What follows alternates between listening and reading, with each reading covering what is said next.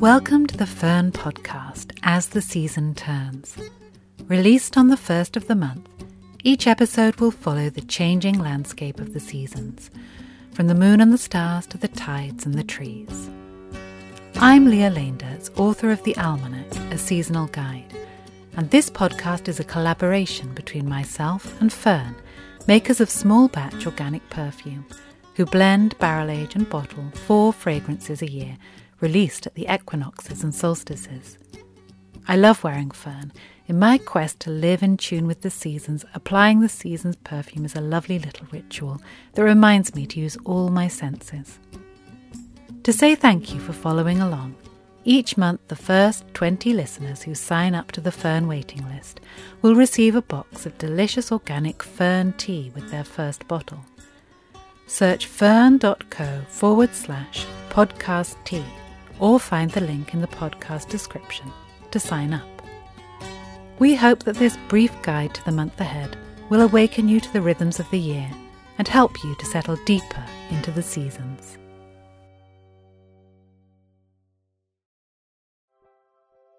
The sunrise in March. On the 1st of March, the sun rises at 7:11 a.m. in Inverness and at 7:04 a.m. in Padstow, Cornwall still earlier in the south, but this will change this month.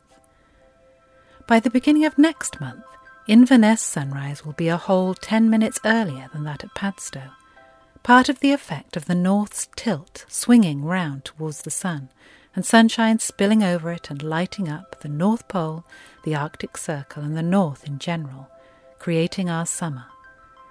This changing of the sunrise guard shows that it is on its way. At the beginning of March, dawn breaks onto days that are still shorter than nights. Winter still has us in its grip. But that too is about to change. The tipping point, of course, is the spring or vernal equinox. Equi means equal, and nox means night, and we tend to think of it as bringing equal length days and nights.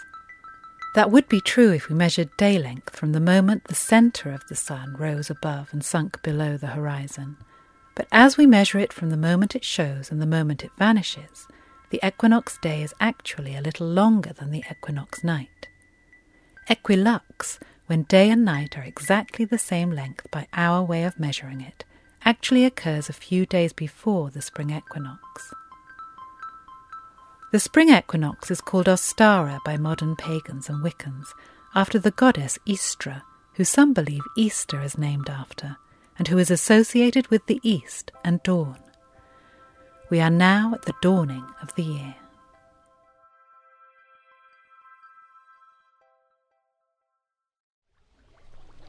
The pond in March. The frogs and toads started the party last month, but the rest of the pond, plants, bugs, and all, starts to come alive this month. The remnants of the night before are everywhere.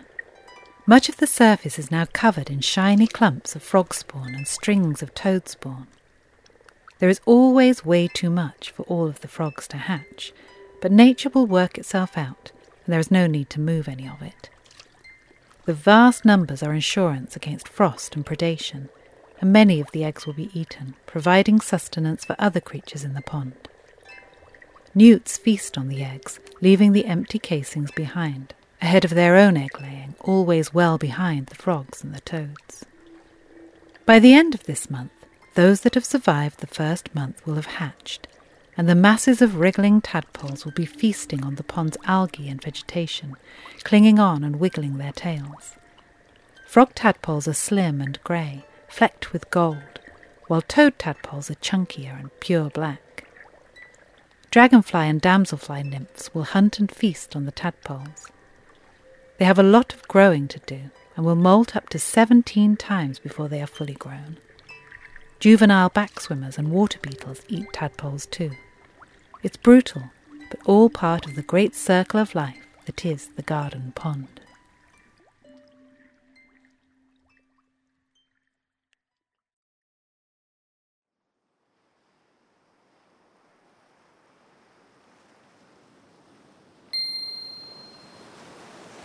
In the herbarium, the writer has been down to the sea. She rubs her salt stained hands together, brushing sand onto the old oak table. She begins to examine the twisting sea shapes she has brought back with her.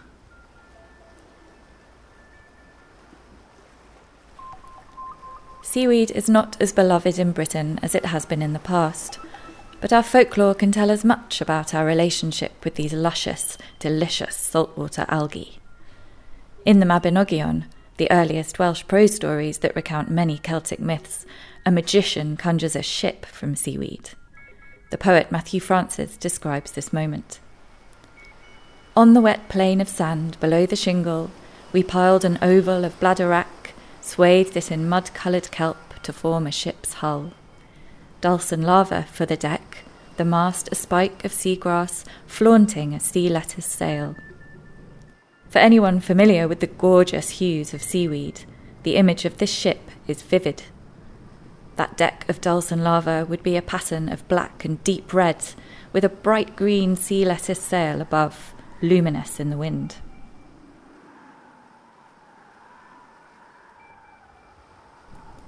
I'm an avid seaweed collector, nibbling as I wander amongst the rocks, but there was a Victorian craze for collecting seaweed to press and admire as with flowers. This was an activity for women, and for a while gave them the freedom of the lonely shore, with bare ankles lapped by the tide.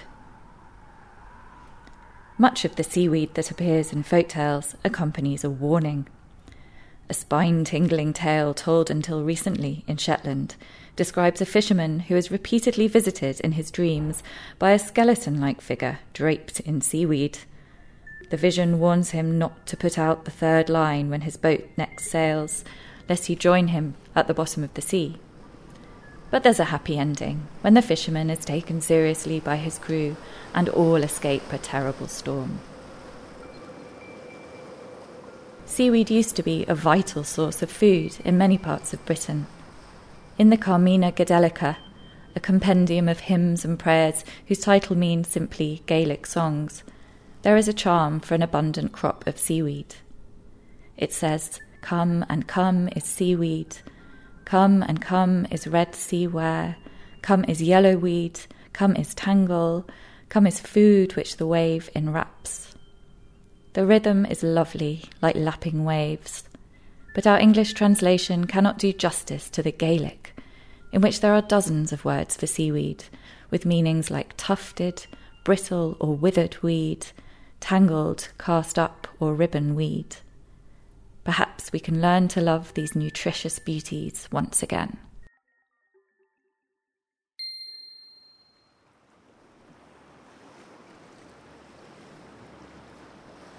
March's Island, Ynys Enlli, or Bardsey Island.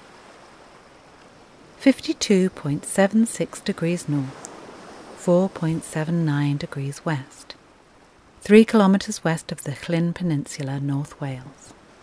Population 4. At just one and a half miles long and half a mile wide, Ynys Enlli, the island in the currents, is little more than a rock in the Irish Sea, a stone thrown out from the tip of Gwynedd.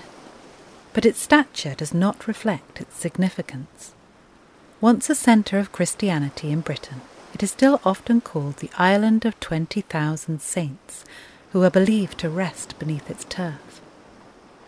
The first abbey was built in the sixth century, it's said, by the kings of Llyn and St. Cadfan, and the idea soon bloomed that to die on Bardsey was to go straight to heaven, a belief easy to understand when the sun shines high over the island's green turf and sparkling sea. In the medieval Catholic Church, three visits to Enlli were counted the same as one to Rome. The island was even called the Rome of Britain in the 12th century Book of Llandaff, where the 20,000 saints statistic was first recorded. But even before the Christian pilgrims began to arrive, there were legends about Enlli. Welsh myth has long maintained that King Arthur was buried there, a story, it must be said, that is also told about several other islands in this series. Or otherwise his magician Merlin, who is said to rest in a glass coffin in a cave on the island's mountain, actually a small hill. You can hear more about Merlin, Bardsey, and a very special apple tree in our October 21 episode. On firmer ground, some of the island's archaeological sites have been dated to 7500 BC, the depths of prehistory. Enlli is not only a historical site, it is maintained by its wardens as a living, working community, the only one of its kind in Wales. Though its four year round inhabitants have no inside toilets, running water, Wi Fi, or central heating, and only recently gained power drawn entirely from renewable sources. A haven for wildlife as well as for people. In March, the far ranging Manx shearwater is returning to Enlli from the South American summer. Look out for the black and white flash of its wings as it flips from side to side above the waves.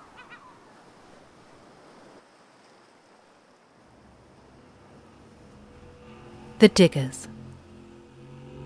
In the spring of 1649, England was in turmoil.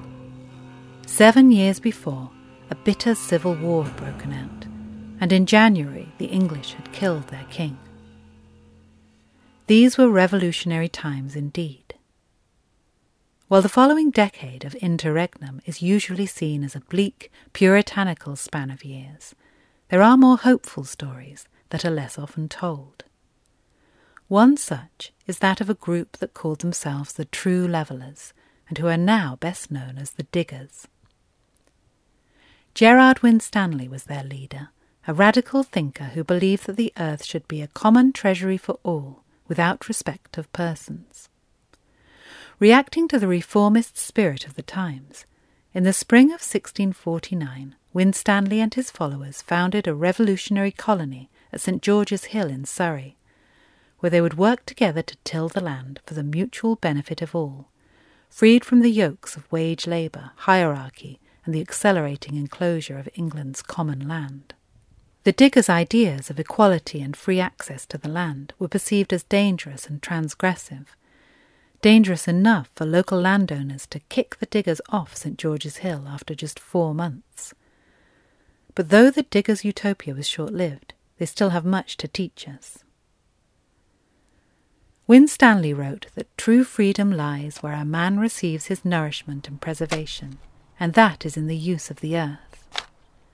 Today, less than 10% of England's countryside is open for the public to enjoy, and much of that land is subject to a long list of prohibitions. How can we care for our soils and trees and rivers when we do not know them?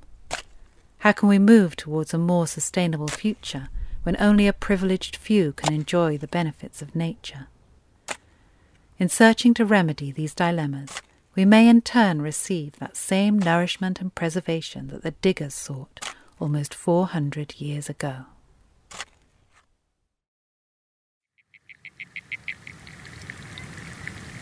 Strumpshaw Fen, Norfolk, but not as we'd usually hear it. Alongside fellow sound artist Action Pyramid, Alice used hydrophones to record the fen's underwater landscape. Listen out for the cricket like sounds of water boatmen and the bubbles of aquatic plants photosynthesizing, releasing oxygen into the water. You may also hear sounds from above the surface, a family in the distance, and a few birds here and there.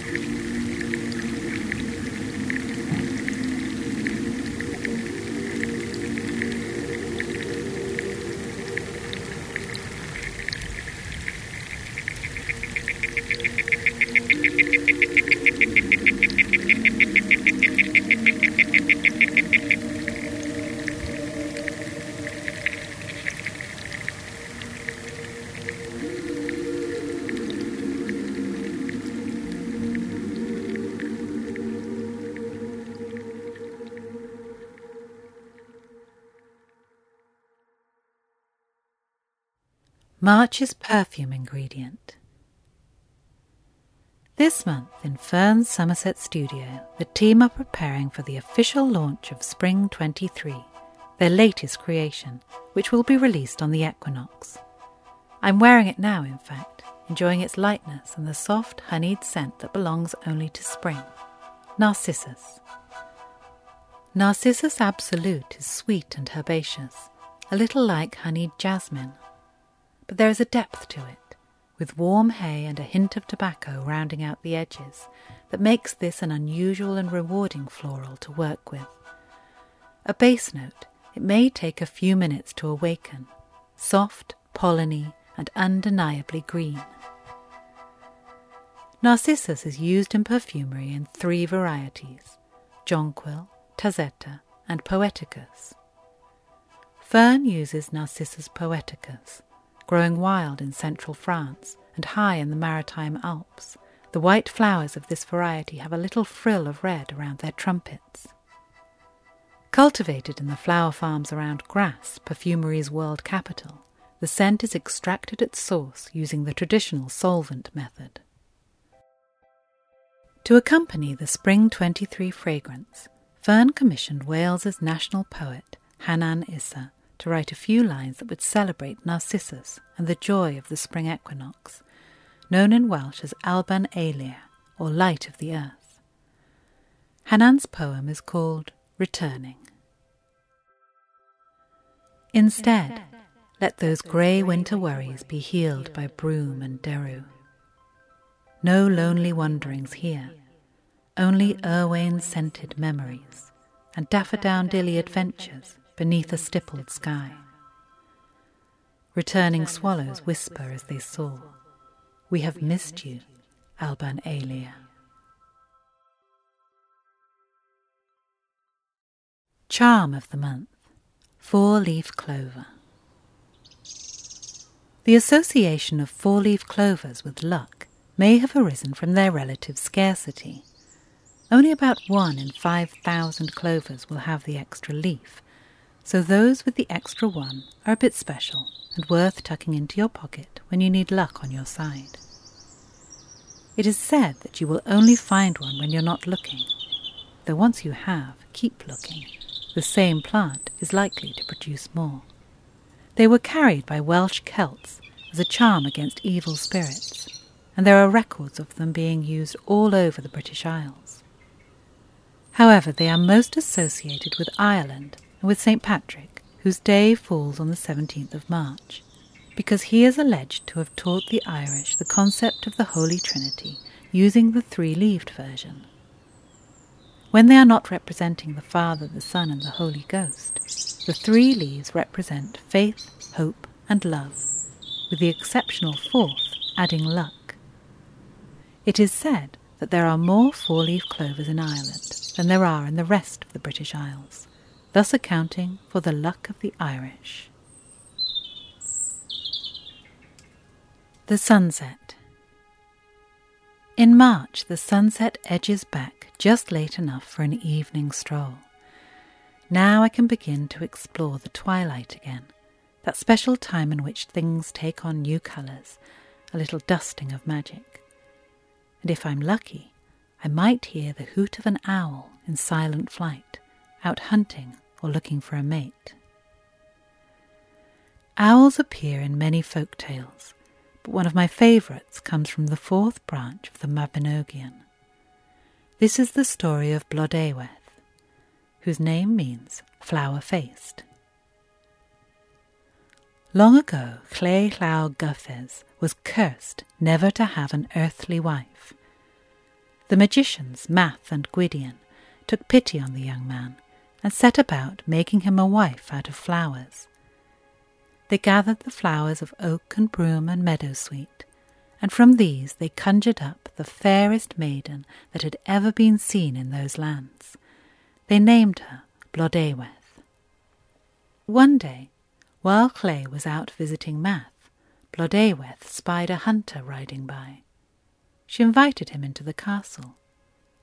He was Gronw Pebyr, lord of Penllyn, and it was love at first sight between them. Forced to leave her for fear of Lleu's return, Gronw made Blodeuwedd promise to find out how Lleu's death might be brought about, for that was the only way they could be together. The very next morning she sent word to Gronw, her lover, and he at once set to work. A year had passed, and Blodeuwedd said to Lleu, Will you show me how you can be killed? I cannot seem to picture it in my head. He gave instruction, and a bath was built on the river bank with a thatched roof. A billy goat was brought, and Lleu stood one foot on the goat and one on the side of the bath. See, he said, this is how I can be killed. Little did he know who was hiding in the bushes.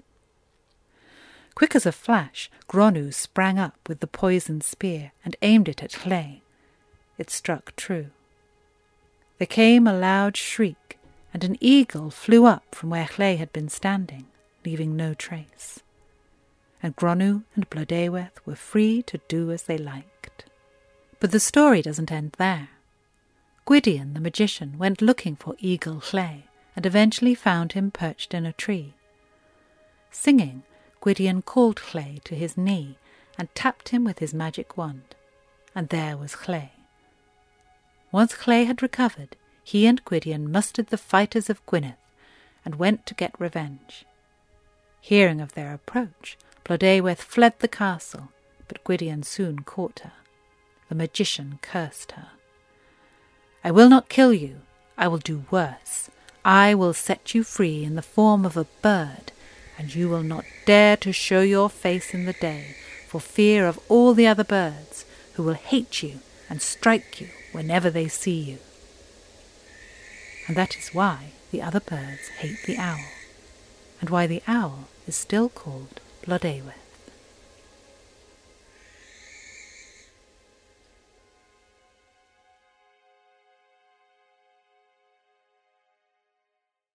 This month's full moon falls on the 7th of March at 1240.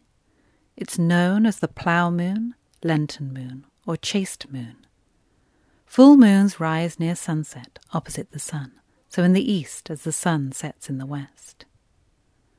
The last quarter of the moon will fall on the 15th of March at 2:08 a.m. The new moon will fall on the 21st of March at 5:23 p.m. The full moon falls on the 7th of March at 12:40 p.m. March's full moon is known as the plough moon, Lenten moon, or chaste moon. Full moons rise near sunset, opposite the sun, so in the east as the sun sets in the west. The last quarter falls on the 15th of March at 2:08 a.m. Last quarter moons rise around midnight and are at their highest point as the sun rises.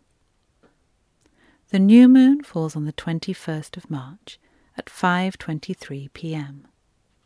New moons rise at sunrise in the same part of the sky as the sun and so cannot be seen. The first quarter moon falls on the 29th of March at 3:32 a.m. First quarter moons rise near noon and are at their highest point as the sun sets. A clear March day just ended. You are revelling in the new washed evening light when you wander past an inn, its door a little ajar. You push in with the breeze, hearing the sounds of music. This song is called Lisa Lan, which means pure or um, Beautiful Lisa. And it's a very old song that describes the heartbreaking beauty of uh, the girl in question and describes her to the dewdrops and the snowdrops, the little flowers that come up earlier in the year than most of the rest. But it's, it's, it's a very old song, Lisa Lan. Mm.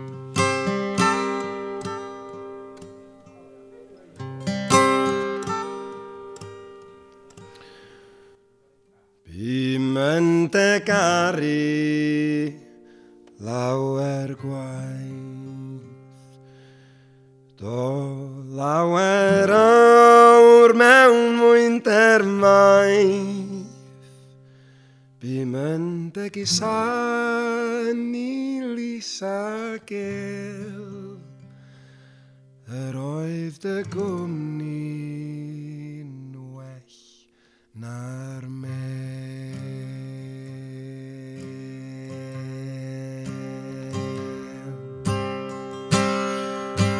anghangen lan fy ngholau'n glid. Tydi yw'r lan na fy'n byd, tydi sy'n per i poen a cheri, a ti sy'n dwy'n fy mywyd i.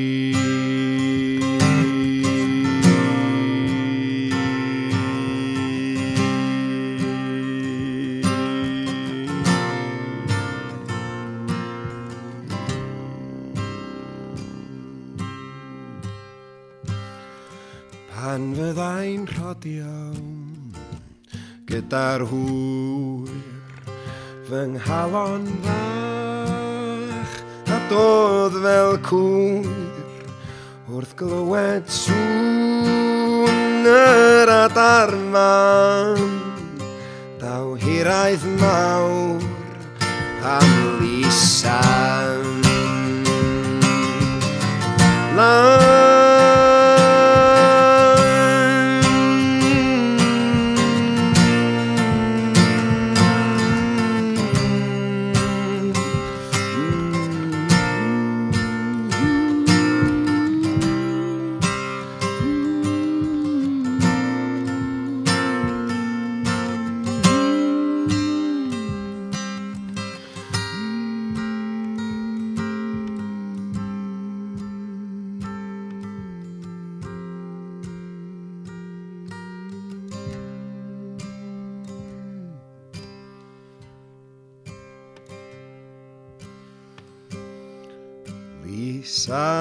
oeddwn i dim danfon i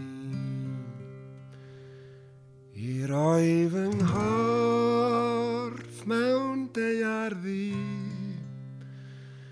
gobeithio do'i i fanwyl fferind hyd lan y beth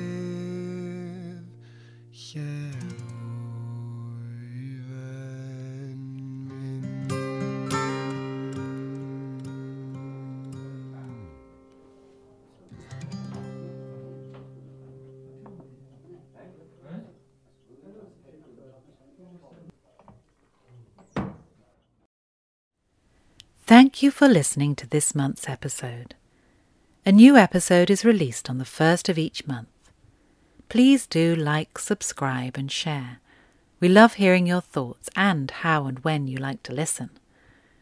If you enjoyed this podcast, you will also enjoy my book, The Almanac A Seasonal Guide to 2023, which this year is themed around the solar system and the signs of the zodiac. It's also available as an audiobook, read by me, Lia Leendertz. You can also follow along with the seasons with a membership to Fern's Organic Fragrances. One bottle of each season's fragrance is made to order for the names on the Fern production ledger. Though the ledger is currently full, you can join the waiting list by visiting fern.co, linked in the podcast description.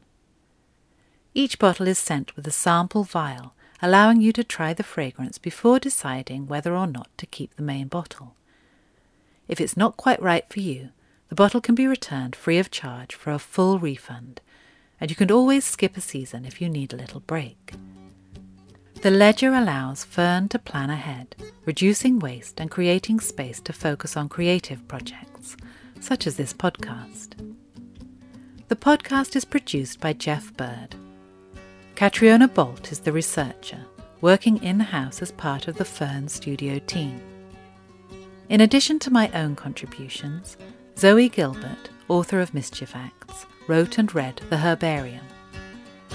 Alice Boyd is the composer and sound recordist who is travelling the UK through the year to make field recordings for each month's Found Sounds. And the folk song and introduction were played by Welsh musician Gwilym Bowen Rhys.